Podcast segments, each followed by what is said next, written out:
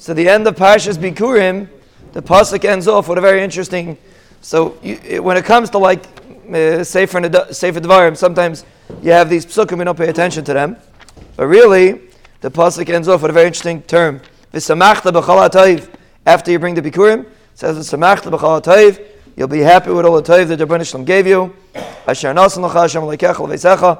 What that, what's that pasuk doing there? What was that? You brought Bikurim, very nice. What does that have to do with Samachta b'chal tayv? So Rashi says it's used for a drasha about Bikurim. But what's Pashim Shah in the pasuk? so simply put, we see from here an amazing thing. Real simcha could only come when a person utilizes his his opportunities for avodas Hashem. When a person gives bikurim, so the pshat is he now his all of his actions, everything that he has, becomes uh, used by avodas Hashem, used for avodas Hashem.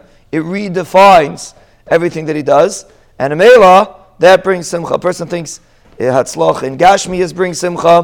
What brings a person simcha is connecting to the Ribbono shel Olam, having a meaning in life, it, using Gashmi, so to speak, for avodas Hashem.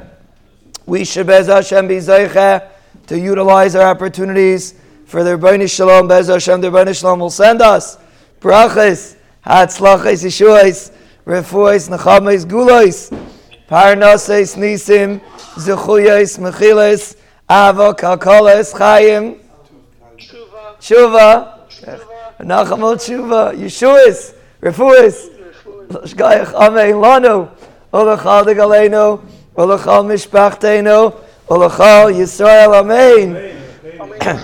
Amen.